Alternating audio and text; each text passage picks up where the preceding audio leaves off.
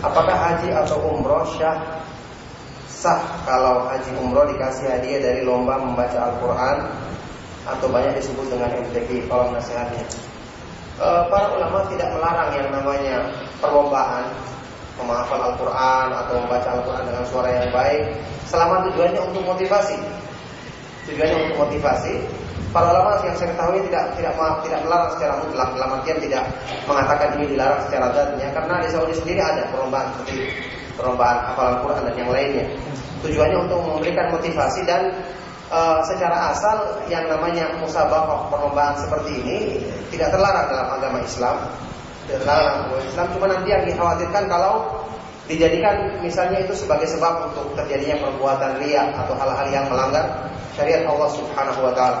Maka selama tidak sampai kepada hal tersebut dan selama tidak ada pelanggaran yang dilanggar padanya maka anak secara pribadi tidak melihat adanya hal yang pantas untuk dijadikan larangan apalagi kemudian hadiahnya adalah berupa melaksanakan ibadah haji atau umroh maka ini jelas merupakan kebaikan yang kita syukuri Allah Subhanahu wa taala mudahkan kita untuk bisa melaksanakannya.